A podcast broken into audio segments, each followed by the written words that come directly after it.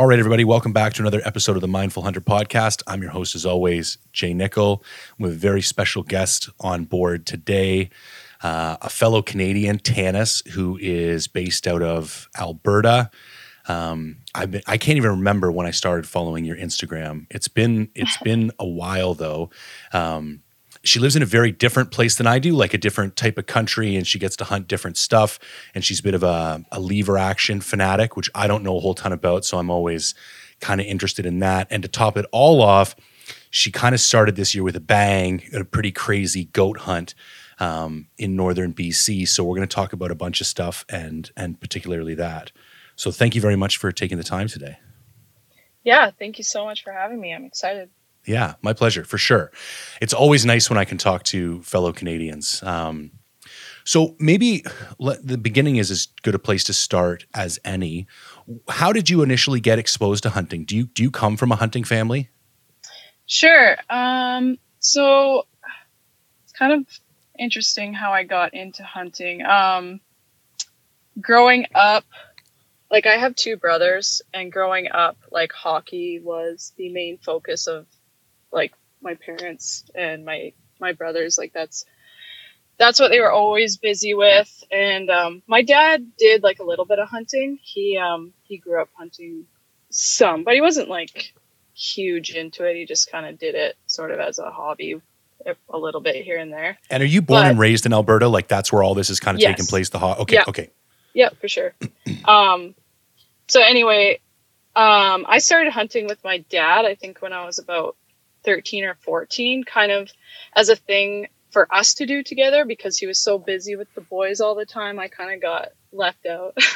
That's interesting. and, um, yeah so like i don't know i've always been kind of outdoorsy and a bit of a tomboy so it just seemed like um, kind of a common thing kind of a common interest that um, just something that we could do together so yeah, I, I, started with him, and yeah, the first year I got uh, my first year, I got a doe with him, and I mean, I was just kind of hooked after that. Like, I just had so much fun. I just wanted to do it. So, what was that bunch. like? Was it was it stand hunting? Were you guys walking around like what? Um, um, so it's, it's very different from the kind of hunting I do now. Okay. Um, nothing wrong with it if that's how people hunt, but we actually um we were sitting, I guess would have been like a, we were in a log pile, so kind of like in a blind and just sitting there till dark. And that part I wasn't totally interested in. Um, I was pretty bored actually. like this is hunting, but I guess it's pretty fun when you get to actually pull the trigger at something. But so that's kind of yeah what I started doing. Very different from what I do now, but um. And how old were you when you got that deer?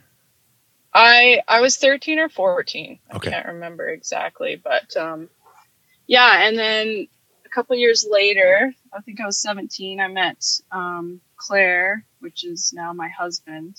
He um, like he was really into hunting, and he's actually um, like a he's an Indian, so he's a native, and so he grew up like they hunted all the time. Like they weren't right. trophy hunters or anything. They just hunted because they needed meat. Sure. So, um, yeah, we kind of got together and just kind of just went with it, and that's what we did all the time. And like he grew up, he his uncle had a trap line out west actually, and like from the time he was three years old, he was spending like a week out there with his dad and his uncle, just like trapping and hunting. And so that's always been like um, something that's been a, a, part of him. So like when we got together, it just kind of um, became our thing and kind of fueled that that fire and interest for both of us. And yeah, the rest is just kind of history. That's just that's my life now.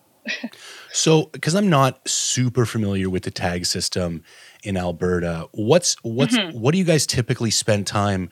Because I know the way you guys handle sheep is a little bit different than the we, way we handle sheep. Both of us have pretty good over the counter opportunities, but you yeah. know, except for when rare circumstances like this this goat hunt come up, like what what types of things are you normally focusing on throughout the year? Um, so the last probably six, seven, maybe even eight years, sheep has really been my focus. Um, it, it, used to be mostly just just whitetails because um, that's just like the easiest thing to get. Um, anybody can get a whitetail tag. So um, starting out, that's kind of always was my focus. Um, but then, yeah, like Claire and I just started spending a lot of time out in the mountains, and it just kind of clicked. Like, hey, why aren't we hunting sheep? Right. like we love the mountains. We're out here all the time, and um, yeah, we just kind of got into sheep and and it yeah, you can just get basically and um, anybody can just buy a sheep tag. It's limited to certain areas, but yeah, it's just like a general tag that anybody can really buy. So so yeah, yeah, that's kind of my focus now. It's been sheep for many years now. It's kind of been my obsession. Uh, it's kind of funny you mentioned you're being out in the mountains. And you're like, why aren't we hunting sheep? So I just did my first sheep yeah. hunt this year, and I've spent oh, okay. a, sh- a, shitload of time in the mountains.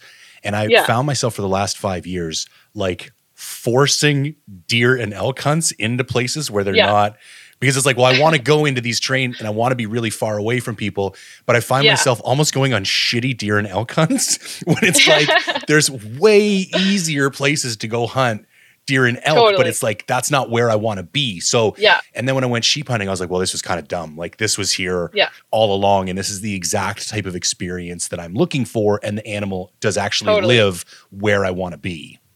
Yeah, like we even try to like do our our deer hunting and everything out west as well in the mountains because it's just so much more rewarding. It's like 100%. coming back home and just like hunting deer on farmland is kind of like, eh, this yeah. is boring. Yeah, it's kind of funny. I, I've my bear hunt in the spring is like really chill. I got a buddy who's an outfitter, yeah. and he, I don't go right on his tenure, but I stay at his place, and he lets me hunt some of the farmers' fields that he. And it's like a total easy, fun meat hunt, and it is what it is. But when those animals just do not feel the same. Like I'm still super grateful for them, and I eat the shit out of them, but it's not like a mountain animal. Like it's yeah, just not the same. Totally, feeling. it's not the same thing at all. So, and I think you do a pretty good job articulating this on your channel. What do you think it is, or what does the mountains do for you, or what? Yeah, like why do you feel drawn to that? And maybe once you were drawn to that, like why was it important to you to kind of keep that in your life, or what does it do for you? Um, I think I just um I don't know. I just I like the challenge. Like it's just it's so much harder mentally and physically. Um, and obviously the beautiful scenery is just it it just doesn't compare to anything here at home.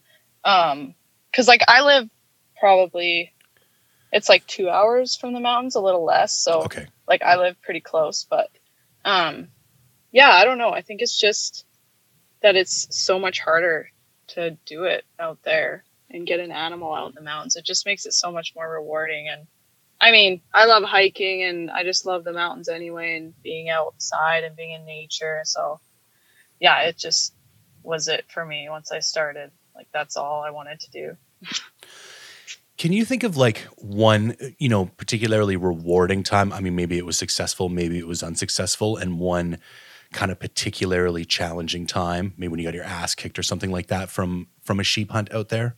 Sure. Yeah, I can actually answer that question in one story. oh, that's perfect.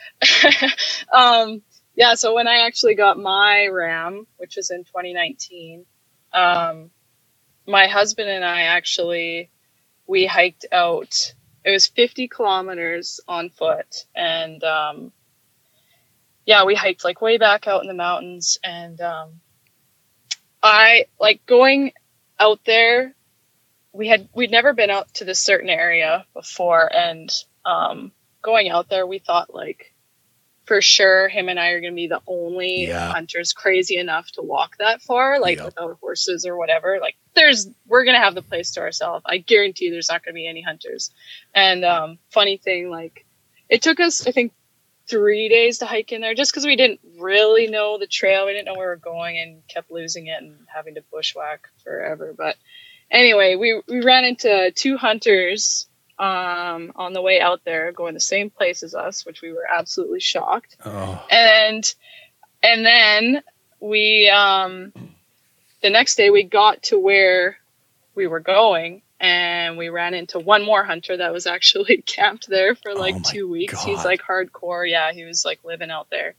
And as soon as we get into the bowl, we're gonna camp and whatever. Two more hunters um, climb up over the ridge, and we're like, "You've got to be kidding me!" Like I had no idea that other people, other hunters, knew about this place. So I was pretty discouraged um, at that point. Um, we actually had hiked in before season started so that we could um, hopefully locate some rams and then get on something on uh, opening day. Which, um, yeah, opening day came, and uh, yeah, it was kind of interesting trying to hunt this same bull with a bunch of other hunters, but oh um, yeah, it's kind of stressful, especially when you're that far back. It just Yeah. it almost felt like it was kind of a waste to walk 50 kilometers. But anyway, That's um, crazy, I by the did- way. I've done some shitty hikes, but like 50K just to get in, that's legit. yeah, no, it was um yeah, it was terrible. it's not fun, but I did end up on opening day. Um, yeah, I was lucky enough to get on some sheep before anybody else, and yeah, so yeah, I was I was pretty discouraged even that morning, opening day. Um, then I got my ram, and yeah, him and I had to haul a sheep out 50 kilometers again, and yeah, that was definitely like the hardest um, thing I've done for sure. Obviously physically, but even mentally, like I don't know, I it was hard. Did you run into any of the other people on the something way that. out when you had a sheep? Um, we we just ran into like some random hikers and some other hunters that were a lot closer. They weren't going as far as us, but like Gotcha. further down the trail. But um, yeah, it was hard. I think we weighed our packs when we got home, and Claire's pack was hundred pounds. Mine was eighty pounds, and like I'm a small person. I'm like 120 pounds, so that was that was tough. I didn't really think I could do something like that, but it's it's kind of cool to know that I can if I have to. Yeah, I mean, respect. Like, I had a pretty heavy pack this year, but I weighed 260 pounds. and it's like, Yeah.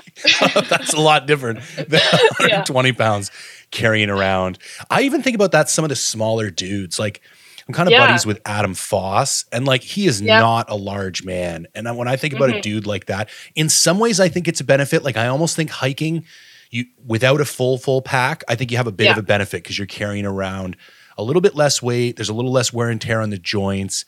But I do feel like with bigger packs, having that bigger frame, it, Yeah. it- just because in proportion to your actual body weight, it's not as much. Um, Yeah. And I think about that, even guys like him, like I bet you he's only 150 pounds, maybe. Like he's not a big guy at all. Yeah, and like that's part of the problem, like being a smaller person, like finding a pack that actually fits me in the first place is just impossible. So, yeah, you can imagine how uncomfortable and awful that was. It was just like hanging down, and yeah, it was just awful. So that that's an interesting segue. I didn't really I, I should have actually prepared some questions like this, but let's let's take a little digression and talk about gear. So what are you running Sure. for a pack? Okay, so I'm using a Badlands pack. Um, I think it's the Summit, if I remember correctly. But um, yeah, I mean it it works. It's it's fine. It's um yeah, definitely made for a man. So being a female and having a smaller frame has been kind of a challenge to uh, find stuff that works for me. But um, yeah, usually I just kind of just suck it up and deal with it and just do go with whatever's sort of works. So, I, I mean, it's fine, but I'm sure there's other options out there. But it's hard, like even um, like clothing in like in the hunting industry. It's it's hard to find clothes that even fit right and yeah, it's it's kind of tough. I am with um I wear Scree right now and little shout out to Scree. They're um gonna be uh launching a women's line here pretty soon, so I'm pretty excited about that. But Yeah, I knew you were what how do you how do you like their stuff? I've never I've never worn it. It looks nice. yeah, no, I love it. It's um if I had to compare it to anything, I mean, it's to me it's it feels like the same material and quality as like the big brands out there. Like it honestly is just like Kuiu to me. It's it seems like the exact same material. I really like it. It's been great for me. I've used it on quite a few hunts now and I've got pretty much no complaints other than I want stuff that fits a little better. Absolutely. soon. Well, soon, and I will yeah. say I like their their marketing. They tend to focus on, and I, I, I hate this term. I don't want to call you or anybody else an influencer, but they te- they tend Yeah. to focus on not like going after gigantic celebrity type people and people that might Yeah. be a little bit more authentic about Mhm. kind of what they're doing and how they're getting after it and stuff. Because I'm trying to think. There's you. Yeah. There's a couple others. I think there's a couple of people in BC I know. And they're all like pretty legit people. Like they're all working Yeah. day jobs and doing their thing. Like nobody's like some big famous hunter or anything like that. But it's an interesting kind of niche niche that they're that they're going after, which I, I you know I can respect that. I think it's a good idea. Yeah, no, I really like that too because it's just like just real people that, yeah, they have other regular jobs and it's just, um, yeah, normal people that just really love hunting and yeah, it's been a great group of people so far. What other kind of gear challenges, or maybe are there any tips that you've run into that would be helpful for other women in the hunting industry? Because that's got to be a bitch. Yeah, it's mostly honestly just been the biggest one has been the pack for me. It's just I I know I think Badlands actually just started um, like an actual line of backpacks for women. I haven't really looked into it hard enough, but um, that has been the biggest issue for me for sure. Um, yeah, just not not being able to find anything small enough. Well, and like, that yeah. shoulder width would be everything. Because I even know when Mhm. like you can make almost anything fit if it's the like I've had packs that are a bit short or packs that are a bit long, you can kind of get it done. But if those shoulder straps are three inches out to the side further than they should be, there's not Yeah. like the pack is just not suspending weight the way that it was designed to do at that point. Totally. And like when you're hunting in the mountains, like you need a big backpack too, but like even just the whole frame of it and everything just too long for me. Like obviously it's made for somebody with a longer torso, so it sits better on their hips. Um but yeah, that just never seems to work. And like I said, like I always have like the straps and everything just um as tight as everything can go. So it i don't know i've i just deal with it just make it work Yeah, interesting. I know I know Kifaru, that's who I run, and they have Okay. different size frames, but they don't they definitely still don't have anything specifically um for women. I know that. yeah And even Stone Glacier, they're kind of like the hipster pack company. I thought they would for sure Mhm. Have because even some of the bigger lines, like I know First Light, I think has some some women's Okay. camo now, but not a Mhm. backpack. And I think Sitka has some women's. I know Sitka has some women's camo. yeah Um, yeah but but I don't know of anyone who has a woman's backpack. What about boots and stuff? Do you find that challenging? Or I guess because the mountaineering space is so big, you can kind of like there's still decent hiking boots that come in women's sizes. yeah the boots haven't been too bad Okay. um it's funny because when i first started sheep hunting i actually my first pair of boots first few pair of boots i had actually were just like these leather prospectors that i got from Value Village for 20 bucks and i ran those for like four years and i i thought they were great my feet were always wet but i just thought that was just That's how it works. had You, just have with. wet feet when you go sheep yeah, hunting. Yeah. it's just how it is. Like I didn't think that there was actually anything out there that um, was better. so I I got after that I got like my first pair of um, I have Lowas right now and um, yeah, completely changed my life. I had no idea that you could actually have dry feet and not have blisters and everything.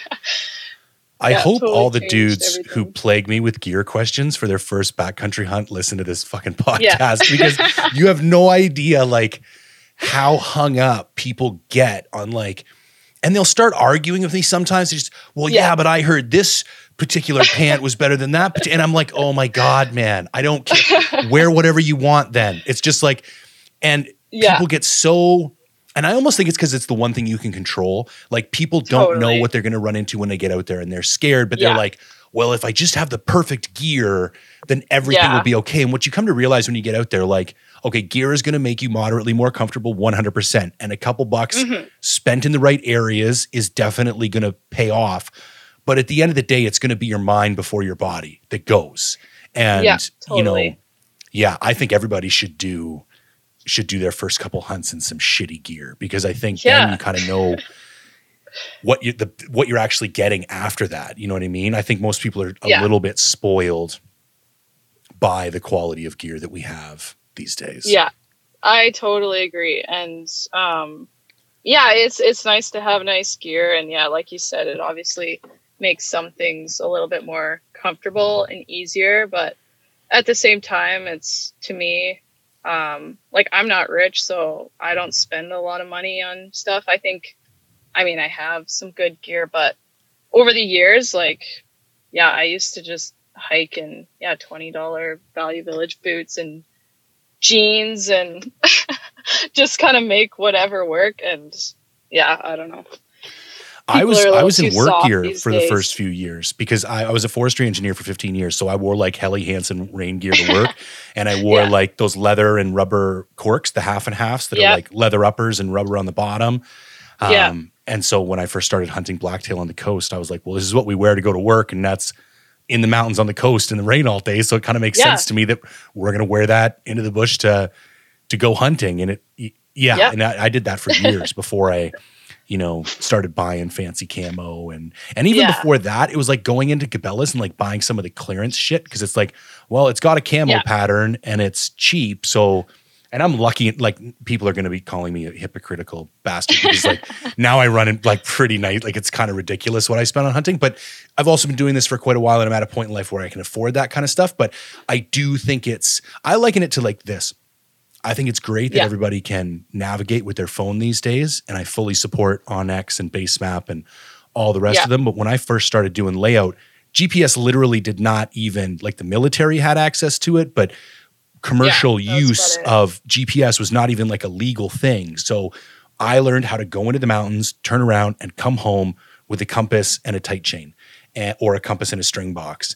And I think having that as a base, I'm not saying that's what you should do every day, but having that as a base, then when you get outside of that and you do get spoiled with the nicer stuff, at least you've got Mhm. that the fundamentals, which I think yeah a lot of people who get into things these days are kind of missing out on. yeah no i agree completely yeah So so let's get into this goat hunt because I was it was kind of fun. Like I don't know. Um, and it's it's um oh now I'm gapping out. It's Dustin, right? BC Backcountry yes Beyond. yep And I Yeah. don't know him well what whatsoever. We've crossed paths online a, a couple times. He's an absolute legend as far as I'm concerned in the in the kind of BC guiding industry and that area that he's got up there is absolutely insane and with Yeah. with COVID going on and stuff, I'd even always always said to myself like, oh, I, I like this would be the time to like go up there or try and do a hunt with like there was a few guys that are kind of on my bucket list of of of Mhm. kind of outfits that if I was going to ever get to do one like that, that's how I would like to to go and do it. But kind of yeah yeah, how because I, I guess you're friends with the other Tanis as well, which is really weird because it's like Tanis Oh. is not a common name. When I first started seeing the pictures, I was like, what the shit? I was like, um, it took me a moment to like piece things together. And I thought Yeah. I thought I would have, I don't know if you did this on purpose, if you kept it under the radar, but like I kind of see what's going on with your post. And I was like, all of a sudden you've just got a dead goat. And I was like, Yeah. what the fuck? I was like, I didn't even like, I was almost like a little bit like, shouldn't I have known that this was Yeah. like going to happen or something? But anyway, super congratulations. Like I was, I've Thank had my ass kicked on, on goat before. So I Yeah. can relate to how challenging of a hunt that is. But oh yeah walk me mm-hmm. through the, the whole thing. Cause I'm, sur- I'm super curious. Okay, so yeah, I, I did kind of keep it on the down low just because, um, just with everything going on with COVID and Yeah. everything, I just I didn't know. There was just still some uncertainty, like if it was actually happening. So I I, didn't want to just like I don't know tell people I was going and then Yep. I wasn't. Totally. So it's kind of funny how it all happened. Um, I had never really thought or planned to ever go on any kind of guided hunt anywhere outside of Alberta. It's just obviously it's something I'd want to do, but it's just nothing I considered because we're not rich, and it's just it's just totally not something I could afford. hey, and, and, as for most people, I've got some dream hunts in Alaska that are way off my radar too. Yeah. Like, and these are not like, listen, man, you can go do a spring black bear for like thirty five hundred bucks, or you can go down to Arizona yeah. and do a Coues deer for three four grand. But these mm-hmm. types of hunts are like a goat in BC or like a grizzly mm-hmm. and a, like these are hunts that are kind of on a different level. So I mean, you're I'm totally. in the same boat. Like, absolutely have some bucket list hunts, but like the finance, like my wife would kill me. Yeah. yeah, so it's kind of funny how it happened because um, my husband and I were just sitting at home one day and he just looked at me. He's like, "Do you want to go on a goat hunt?" And I'm like, "Uh, duh." not really, not really thinking he was asking me a serious question like that yeah. was actually something I do. But I was like, obviously, what a dumb question. but um, he was like, "No, I'm serious." Like he's like, "I'm I'm texting Dustin right now, and um, just like with everything going on." Um, they're kind of scrambling to yeah. find people to come hunt, and um, yeah, they just their prices were dropped for yep Canadians, and I was like, you know what? Like, I should just do this because I'm probably never going to get the chance to do this. I think it's a perfect storm. I tried telling people, I'm like, listen, yeah. if you had ever had sheep or goat on the mind, like the last two seasons were your yeah. two seasons because that shit ain't ever happening again. Totally. That's exactly what I was thinking. And um, yeah, just with COVID and traveling and everything, I yep. thought like, this is my window. I got to do it. I'm probably never going to get this chance again. So just like that, we booked it and that was that. Like, yeah, nothing that I had really planned or thought would ever happen. Um, and then it just happened to work out perfectly because, um, Tanis Barkman works for Dustin. Yep. And it's really funny how her and I connected because um, for probably the last like three or four years, I have had so many people message me asking me about um, how guiding in BC with Dustin is and blah blah blah. And I'm like, what? I I mean, I don't live in BC. I don't guide in BC and whatever. This happened for like years. I had several messages and I'm like, why is this happening? This is the weirdest thing. Yeah. And and then I just I don't even know how I found her account, but I found this Tanis Ray. I'm like, oh my goodness, this this has to be why people probably they must just think I'm her. Yeah. Because yeah, she guides for Dustin, but um, yeah. So anyway, we connected and became friends like way before I was thinking of doing this hunt, and we've chatted over the years here and there, and um, yeah, as as soon as um we booked the hunt, I I said I wanted to go with Tanis, and yeah, then that's that's how we met, which is pretty cool because we badass. Yeah, we both have the first or same first name and middle name. We're both Tanis Ray, so it's just that's insane. Yeah. It was, is there yeah. some like old country singer named that, or like what's going on? Like, no, I have no idea. It's just super totally random coincidence. Yep. Wow, yeah. that's so odd. No, yeah. So it was like the coolest way probably to meet was to go on a goat hunt together. Yeah. And yeah, it did not disappoint. She was she was the best. She was awesome. okay, so so we booked the goat hunt. We're gonna go with Tanis. What's yep. what's what's next? I mean, one hell of a drive, I guess. Yeah, so it was about twenty hours. Yeah. Um, originally, the plan because I just had a baby, and um, by the time my hunt comes, um, he's going to be one. Yep. So our plan was Claire and I and Finn, we're all going to go to BC together, and Claire and Finn will just have to stay at camp, I guess, or something. We were just trying to figure it all out, like what we're going to do. Sure. Um, so that was our original plan, but then um, as we got closer, I think it was like a week or two weeks before I was actually getting ready to go, um, Claire ended up getting a job that would be starting like right when I was gone, right oh, when my hunt starts. So we're like, well, that's not going to work. So then we were actually telling um, one of Claire's cousins about the hunt, and he uh, he was like, "Oh yeah, so where's this hunt?" And we told him, and like his eyes just like lit up, and he's like, "No way! Like I guided in that same area 30 years ago.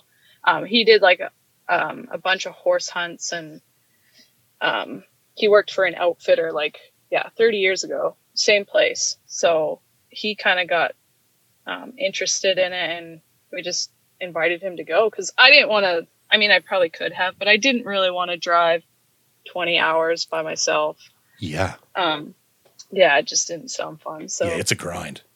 yeah. So we invited Shane and he ended up um I brought him on the hunt with me as well. Okay. Um it ended up being in a little bit of a different place that he guided, but it was still really cool to be able to bring him and um kind of share that cool experience with him and For he sure. got to see some of the uh same areas that he was in so many years ago and just brought back a lot of memories for him and yeah, it was it's pretty cool. I'm really glad he was able to come. It just worked out so good. So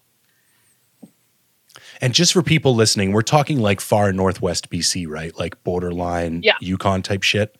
yeah, yeah, yeah. It was up in the Cassiars. So Yeah. yeah.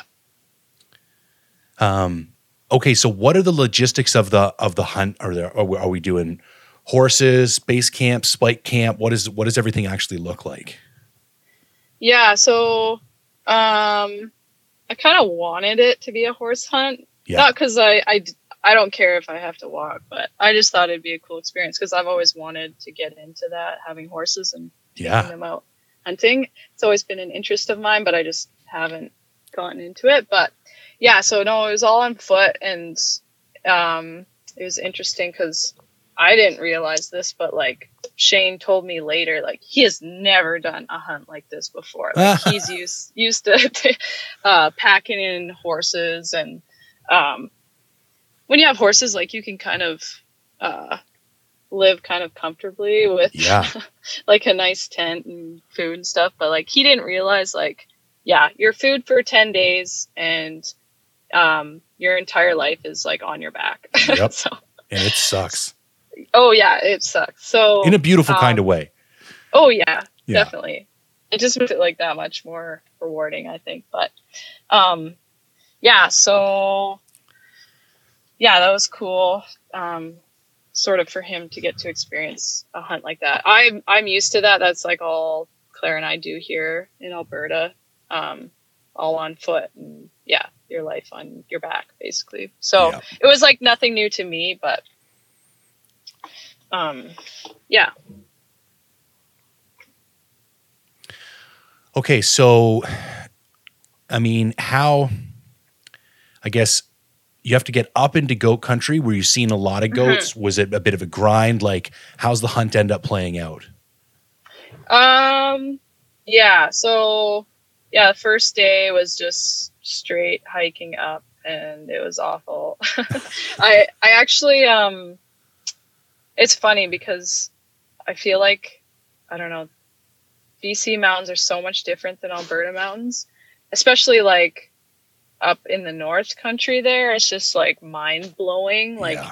how big and vast and wide and huge everything is. Like obviously our mountains are big too, but I don't know. It just was like totally different to me. But um yeah, first day, um just hiking in with heavy packs, trying to get up as high as possible and I actually like even I don't know, I kind of pushed myself a little too far. I even like pulled like a muscle in my leg, but like Ah. obviously I didn't say anything. I No, of just course like not. kept pushing through. Yeah. Like this is so stupid. This had to happen on the first day, but um so yeah, that was First days are the day. worst. I, I have a new Yeah. mantra, like Mhm. 70% first days. Because like Mhm. without fail, I go too hard on day one. And Oh, I'll either yeah, get some hot spots and I won't put Leukotape on them, or I'll roll an ankle, or I'll just Yeah. hike 14 miles when eight miles would have done. Yeah. And it's just like, bro, you have 10 days. Like, I just know. chill the fuck out. And Yeah. I, I, it's just, it's all ego. And it's like, I really Yeah. work hard. I even told on our sheep hunt this year with Spencer and Tristan, I'm like, we're going easy on day Yeah. one. And it's even then it was hard to like, cause Yeah. you're saying, oh, you're being a pussy. But it's like, Yeah. yeah, you got to think of it as a marathon, not a sprint. And your mind is just so hard to stop. Totally like you're excited and Yep. just want to get there and yeah so that was me i'm just all pumped and yeah anyway i was um yeah, it was. Uh, the first day was tough, but um, yeah, we get up there and we see goats right away as soon as Great. we're like setting up camp, and so that was a that was pretty encouraging. Um, but then, like second day, we wake up and we're completely socked in. You Ah. see like twenty feet in front of you, and Yep. like I was like, "Frick, this sucks." Um, like, how many days of this are we gonna have? Because the weather actually looked like um, we were gonna have bad weather for quite a few days. So Yep. I know it was only day two, but I'm already just like super discouraged. Like, It's one of the worst things because it's also the thing you can do the least about. And I've heard it said that's why mountain hunts are 10 days. It- you, you know what I mean? Mhm. Lots of times, although I don't seem to have the best luck, it wouldn't necessarily take 10 days to be successful, but you almost need to count on the fact that 30, 40, 50% of your hunting time could just be wiped off the map because totally. because visibility is at zero. Yeah. Yeah. So that was the second day. We literally just like basically stayed in our tents Yep. till noon. And by noon, I'm just so antsy. I'm like, we got to do something. So we, um, our, to get water was kind of a bit of a hike. So I was like, let's just go get some water and whatever, I guess. Yeah. I just got to get up and do something. So we, um, yeah, hiked down, got some water, and came back and just hung out back in our tents. We went because there's nothing else to do. um, but then by evening, it had cleared, and so we were able to go sit on the edge of a bowl and and glass for a few hours in the evening. So that was nice. And we yeah, we did see some more goats right away, which was encouraging. Nothing. Nothing big enough or worth going after. I think we saw like a nanny and a kid and one smaller billy that day. Um, Now, how's your ability to, to sex a, a goat? Like, do you feel comfortable doing that yet? Was that something that was important to you that you like spend some time Mhm. looking at before you left? Yeah, I definitely did, and um, I did a little bit of research before because I I didn't want to just like go and be like useless and Yeah. totally just rely totally on Tanis for everything. Like, um, like if I'm gonna go, like I want to I want to be you know uh, pulling my weight. For sure. so I did do a little bit of research because before, I mean, we can't hunt goats here in Alberta, so it's just nothing that I've really Right. had to look into too hard. Yeah. Something Um, I just learned that's really interesting is that But mhm. the legal obligation in British Columbia for sheep hunt, well, for any type of hunting, but sheep hunting is the one where we get in the most trouble, is on the Yeah. hunter. oh yeah, And so even if your guide tells you to shoot something, you could be Yeah. shooting an illegal ram. And if you haven't done enough homework to know that what you're doing is illegal, you Mhm. can't. I mean, they can tell you to do whatever they want to tell you to do, but you're the one at the end of the day who's going to. And I kind of feel the same way with the Billy Nanny thing. Like, yeah, yes, shooting a nanny is not illegal in British Columbia, but we highly discourage it because of the profound Yeah. impact it has on the population. So, yeah, I'm 100% with you. I think you you want to take as obviously you're with a professional, she's going to be highly Yeah. trained, but you also don't want to feel like you're just blindly following somebody. Like you want to be playing a role in that call as well.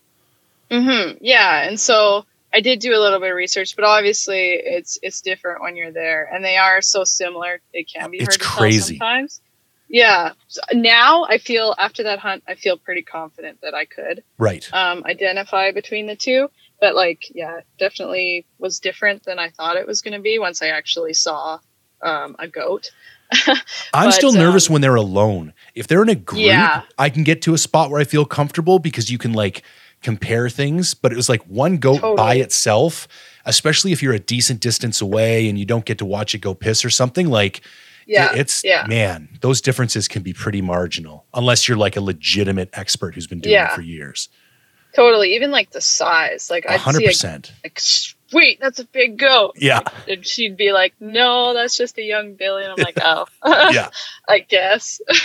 but um, yeah, no, I definitely feel a lot more confident now. Actually, That's awesome. seeing like quite a few goats too. The whole time I was on that hunt. Um, yeah, yeah, it was good. Okay. So so when do we start getting to the point where where where we put something down? Yeah, so um, I think it was day four because day three we just did a whole bunch of hiking and glassing, and like it was a hot day, and we just weren't seeing much and getting kind of discouraged. I saw my first caribou That's which cool. I was so pumped about. They're um, so crazy looking, and I think, Oh, and they would have been mountain they're so caribou up there, so they've got like that crazy Yeah. silvery kind of Mhm. edge to their coat. Like they're Yeah. that's one of the craziest hides. I've never seen an Yeah. antelope, and I can see how that'd be pretty crazy too. But I was the same way. I think it was last year I was solo elk hunting in northern BC and got to within about 70, 80 yards of a bull caribou, and I was just like, Oh, holy man. shit, man, that thing looks Yeah. crazy. No, I was yeah, I was so pumped. It I was so discouraged all day. We're not seeing any goats, and then I find these. I actually spotted them too. I was pretty proud of myself. See, that's the best too when you get the spot. Yeah. yeah.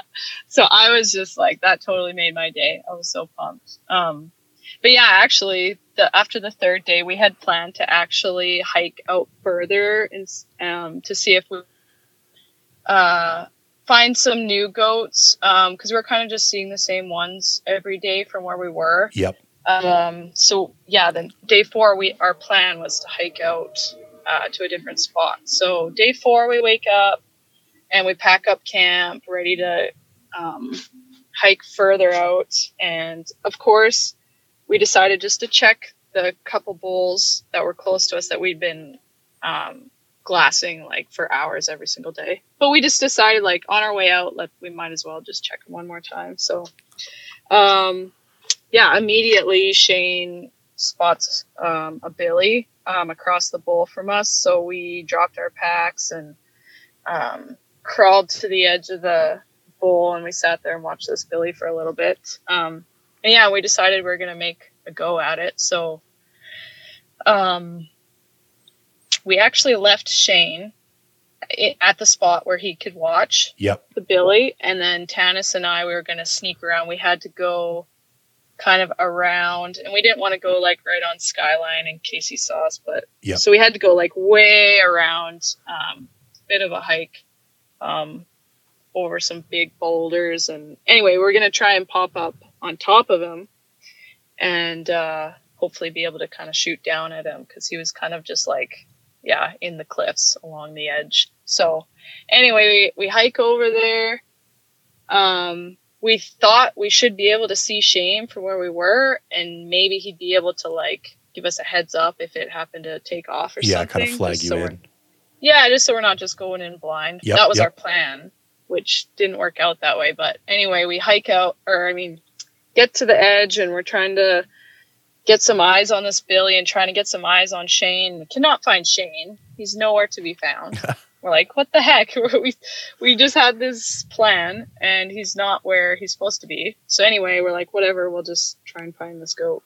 So we're like sneaking, trying to look and trying to find this goat. Can't find it. We're like climbing down the cliffs, like looking over every rock, trying to find it. It's nowhere to be found. So we go back up to the top and just trying to sort of reevaluate and I don't know, come up with some other plan. Yep. And try to find Shane. We're still glassing for Shane. Like, where the heck is he? Um, and like he's like a cowboy and where's a, a cowboy hat out there. Like, why can't we see him? He should stick out. I saw hat? some of the pictures. I'm like, it would be hard to miss that guy out there. Yeah, exactly. We're like, what is going on? This is so weird. So Tanis is actually starting to get worried. She's like, well, what if something happened to Shane? Like something's got to be up. We better uh, find out what happened. I'm like, I'm like trying to calm her down. Like, this is Shane Judy you're talking about. He's like, uh, like he sheep hunts in Alberta all the time, and like he's a tough cowboy. Like he knows what he's doing. Right. like he spent a lot of times, a lot of time in the mountains, and there's nothing to be worried about. Like let's just find this goat.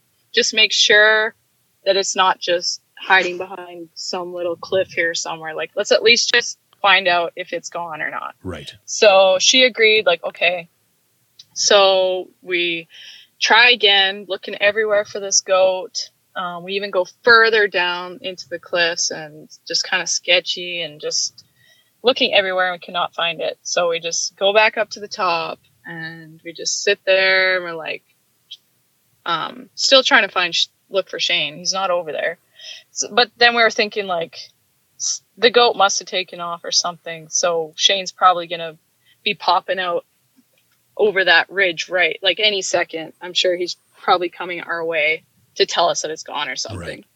so we like sit there and waiting and nothing's happening and so we're both sort of mostly her she's worrying so much about shane i'm like thinking like he's probably fine he's probably just on his way over here but um, we both decide we'll just go back because we can't find this goat anyway so so we go back and um, pretty relieved we can see our packs on the ground and then i see this cowboy hat and there's shane he's standing there waving at us and everything's fine I'm like good he's told you he's fine but um, yeah, then we get to him, and kind of uh, interesting. What happened was um, he was watching that goat, and about like five or ten minutes after Tanis and I left to go try to get up on him, um, he just happened to get up and walk away. The Yeah. goat did, and so like it wasn't he wasn't spooked or anything. He just Just a goat doing goat things.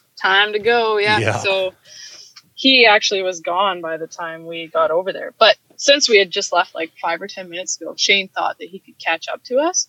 Ah, So yeah, he started making his way over to us, like kind of hurrying. Um, said he wasn't like really straining himself, but like trying to get to us quick. And he just, I don't know, had some kind of weird thing happen where he just, um, like couldn't breathe huh? and he just kind of like collapsed and like didn't know what was going on um and like he's in he's in good shape like it's it shouldn't have been anything for him to climb up there and climb over to us but he said it it really freaked him out. Like he every time he'd try to get up and, and climb he would just he he kept um collapsing and Crazy. just yeah like he just didn't know what to do. He like laid down. He said he didn't know how long he was laying there for like doesn't know if he passed out or what. But then anyway, anyway he like woke up and was like crap these girls are never gonna find me laying here so i better try and get back to where they can at least find me if i'm gonna pass out again so he um i guess he said he just like crawled back and got back down and got to our packs and just sat there and waited. And by the time we got to him, he said he felt fine. He said he felt a little weird, but no idea what happened there. Um, Crazy. Yeah, so that kind of shook us both up. Like Yeah. we're really worried about him, and I was worried. Like, not that um, my hunt was gonna be ruined, but I just, I just felt bad. Like, obviously, I'm worried about Shane. I obviously, number Yeah. one, I want him to be okay. Um, but yeah, so we're like not really sure what we should do at that point. If we should um, help hike Shane out of there in case something happens again. So, because we didn't want him to, we didn't want to push him um, hard and something happen again. So, we actually had a plan. We were gonna um, either stay at camp and Shane would just have to stay at camp, I guess, or we were gonna hike him out of there, and then um, Tanis and I would just continue hunting the rest of the ten days or whatever. Right. Um, so yeah, we were kind of shooken up and uh, brought Shane back to camp and made sure he was comfortable and didn't do anything, just made him chill. And um, by this time, like that was most of the day. Most of the day was gone at Sure. that point. So um, Tanis and I decided to uh, go glass this one bowl one more time. It was, a, it was a different one than we hadn't been to that day actually the same bowl where I saw those caribou. We um decided to go just for the evening and just sit there and um, see if we could find anything. Even though we weren't sure like the next day what we were gonna do, if we were gonna end up hiking out or what, but decided we'll go check it out. So uh, we hike up there and we're just glassing this bowl and like literally within like three seconds, um, I spot these goats down way down in the valley. There's actually four goats, and it was really cool to watch them because it was a nanny and a kid and these two small billies, but they were fighting. and it was Cool. just so fun to watch because they were just like circling each other and like, um, yeah, like taking shots at each other with their horns and yeah, it was just it was just cool to just sit there and watch these goats kind of in their element doing their thing, doing their goat thing. And um, yeah, I just yeah, I was pretty down, but it was a good evening and um, yeah, Tanis and I are just chatting about life and hanging out and anyway, I just I got up and um I was it's kind of funny because I was looking for a rock to pee behind. Yeah. so I go back there, do my thing, and I look up and um, along like the ridge, the saddle of the bowl that we were in, um, I see this like white spot and it's by like a big snow patch. I'm like, I've looked over there probably a hundred times today. Yeah. And when you're looking for goats, it's like every white rock starts to look like a goat. Yeah. So I'm just like, yeah, it's just another white rock. And I'm like walking back to Tanis, but I was like, you know what? I should just look Yep. just to make sure, even though I've already decided in my mind it's a rock. So I like, yeah, grab my binos and I'm looking. I'm like, you gotta be kidding me. It's a stinking goat just standing there watching me. It's probably like 400 yards away, so it's not even that far. Right. Um, so I like signal to Tanis. I'm like, there's a goat right there. It's like watching us, got his eyes locked on us. But um, yeah, she uh, looked at it for a couple seconds. She's like, yeah, it's Billy. Let's go. So we um, kind of like leapfrogging from rock to rock, trying to get closer to this um, goat. We're like way out, way out in the open, like right on top of this ridge. So there wasn't a ton of cover. We didn't want to just like totally rush him like right on skyline. so we're um had to like drop down into the rocks on the in the cliffs a little bit on the inside of the bowl. Um anyway, we um get on him. He's about 300 yards away now. And uh he decides to get up and start walking away Ugh. and yeah, I was like, frick, that was my chance. He's gonna walk away, and that's gonna be that. Um, but I get lined up on him, and he's still walking, and Tanis actually whistled at him, Yep. and it's a trick that works like a charm for deer. But I mean, I didn't know that it would work on goats, but sure enough, um, he was about 324 yards at this point. And, And what are you shooting, by the way? Um, I'm shooting. I use a uh, quite a bit in the mountains. I use a Browning BLR in 308. Okay. It's kind of been my go-to for the last few years. I shot my Ram with that as well, and it's Okay. just yeah. But um, anyway, uh, she whistled, and he turned back to give us one more look, and was broadside, and just no hesitation. I just pulled the trigger, and he just dropped right there, and yeah, it was pretty exciting. Because I thought done. for sure, yeah, I was thought for sure he was walking away, and that They don't go down easy either, man. Like I know a lot of people who've put a lot of bullets in goats and had Yeah. like bad recoveries and goats they never Yeah. saw again. Like they are notoriously tough, tough animals. That's what Tanis told me. She was like, "That was awesome," because she's never seen a goat just No, her job just got a whole lot easier too. Yeah, I we told Shane that too, and he's like, "I've never even heard of a goat No. just dropping. They take off." And like, I've heard lots of stories too. Like they're tough. Like usually you got to put like few rounds in them to get Yep. them down. So I was pretty stoked about that. That's awesome. Yeah. And did So you have a number out. in your head for because these are kind of questions I always ponder when I head up in in, Mhm. in mountain hunts on rifles, like a distance that was like, okay, inside this I'm good, outside that I'm not taking a shot. Like, what's your personal comfort range? Well, for this particular hunt, like with so much um, money kind of riding on it, Yeah, I I told her like I don't really want to take a shot past 400. Like, sure. If Yep. we can get within 400, I'll be happy. I'm sure it'll be fine. Like I even told her like even within 300 would be ideal. Yep. But um, just because there's so much riding on this, like Oh, I think those Yeah. are very respectable distances too. I know I, I personally have never I shot an odd at at 300 and that's the furthest I've ever shot anything. I've done target practice a little bit further, Yeah. but I think Yeah, especially when you're dealing but- with like mountains and draws and wind and you know when you start Mhm. getting past that 4, definitely the odds of something happening that's not right, I think start to go up Yeah. pretty sharply as well. Totally. Yeah. And I even told her, like, while I was on the hunt, too, like, I'm not trying to put any pressure on you, but, like, I have to go home with something. Like, I will not accept that I'm going home with no coat. Yeah. so, no pressure, but we got to do this. So, no, it, it worked out awesome. And, um, we, I didn't know because we're kind of close to camp. So I thought, like, maybe Shane could have heard the shot Yep.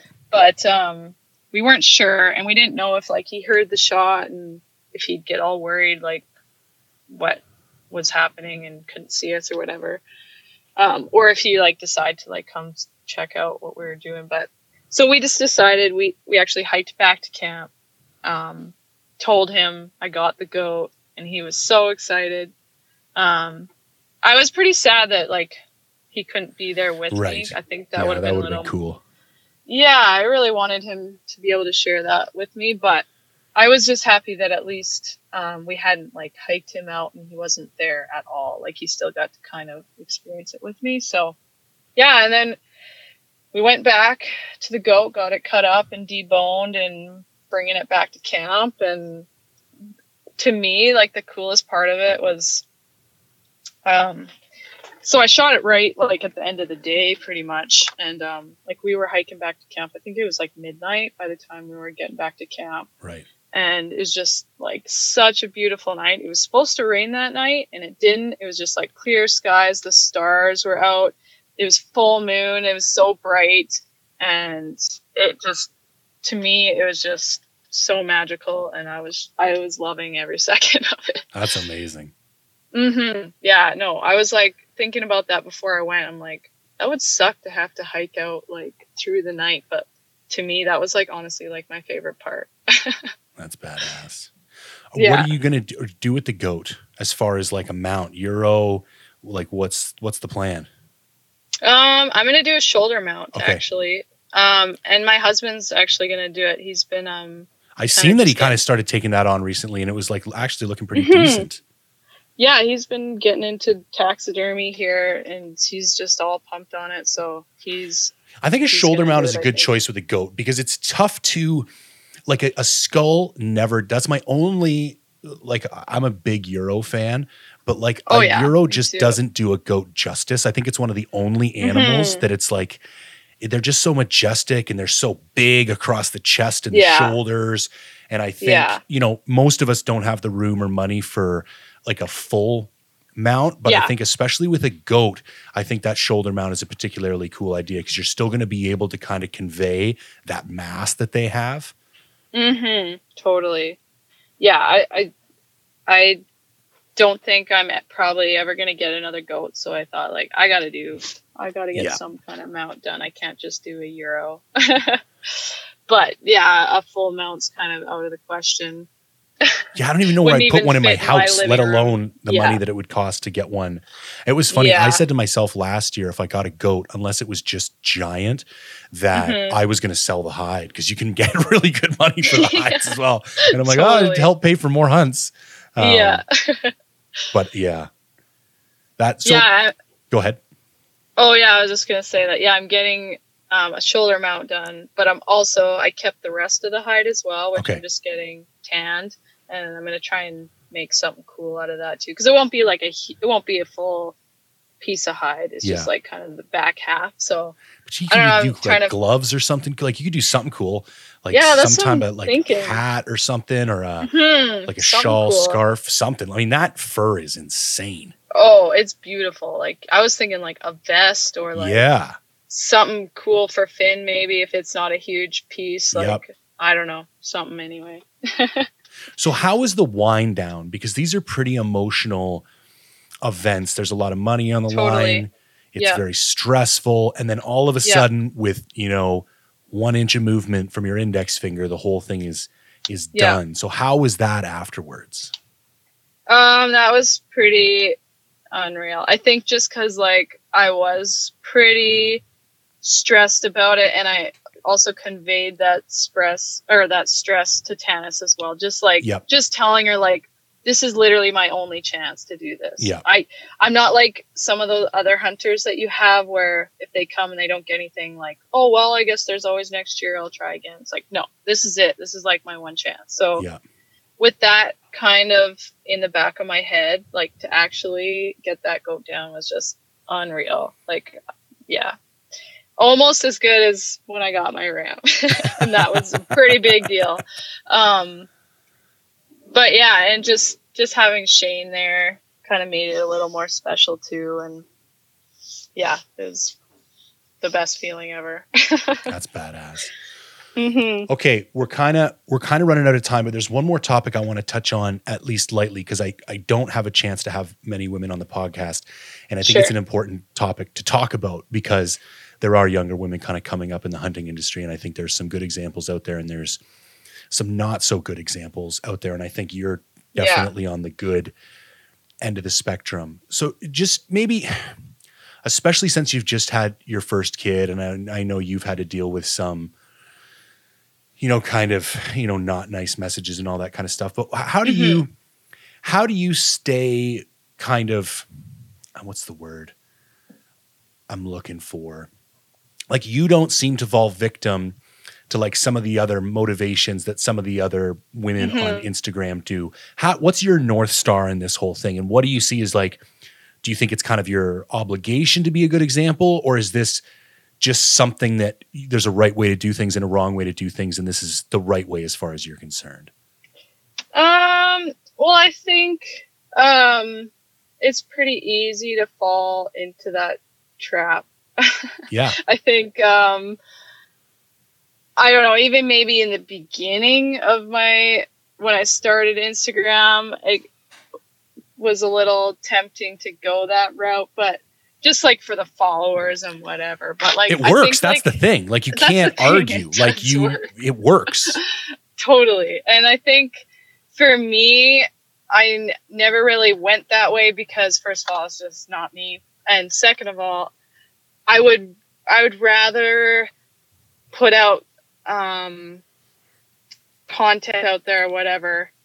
I i want people to know like this is actually my life. Like it's not a joke. Like this is this is what i do. This is my life. Um i don't know. I just I'm serious about it, sort of in a way, I guess. Um, yeah, I don't know. It's just, I'd rather be taken seriously and um, just show that, I don't know, hunting, trapping, being in the wilderness, whatever, like, that's my life and it's really important to me and it's it's not just a joke and it's not just something I do and take pictures of for followers and for Instagram. a lot of what I do doesn't go on Instagram. I I think that's an awesome way to kind of to kind of sum things up because you know people ask me for example you know the analogy for me is like oh how come you're not trying to get a bunch of sponsorships? And it's like well you can run out and get kind of lower grade sponsorships pretty easily but it's like there's a there's a long game and a short game to this thing. And i think when you talk about wanting to be taken seriously and that this is really important to you i mean it comes through in the content that you put out. Like you go on legitimate hunts and you spend Mhm. legitimate time in the mountains and even with some training and stuff like you take it seriously and you have kind Yeah. of really thoughtful posts and content and i think like that comes through and i think I remember Joe Rogan said one time the benefit of doing a podcast with somebody for three hours is that no one can bullshit you for three hours. So you Mhm. kind of, you know, if somebody's full of shit, it's going to come through. I kind of think Totally. Instagram's kind of the same way. Like, yeah, okay, maybe for a couple weeks you could follow somebody and you think they're one type of way, but after you've been Yeah. following somebody and seeing their content for a long enough period of time, the people who have more integrity, it just shines through. And then the people who don't, it also becomes pretty pretty obvious. And I think it might take Yeah. longer.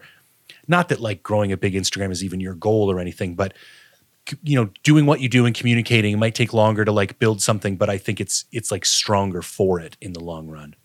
Yeah, no, I appreciate that. I'm I'm glad that is. Um, I hope that's what most people see anyway. Well, listen, I I really want to. I'm that was a super great story. I was like, kind of, I when you first, I was, I've actually been thinking of having you on for quite a while, just with schedules and stuff. It never happened, and then as soon as I saw you saw you got the goat, I'm like, oh, well, this will be perfect because we can talk about the the goat hunt because I was super interested, and I did see Yeah. when Dustin started kind of posting about. I was like, man, I would like to, I would like to hit him up and go do. Because they still weren't, it was Yeah. still quite an investment, but it definitely got it a little bit closer to that, you know, every person Totally. type of hunt, you know. Yeah. Yeah. Yeah. That's why I was like, I'm I'm gonna jump on this. I have to. I gotta do it. Well, that's awesome. Okay, thank you again, Tannis. I I greatly appreciate it, and best of, best of luck in everything going forward. Thank you. Thanks so much for having me. All right, anytime. Cheers. All right. Bye.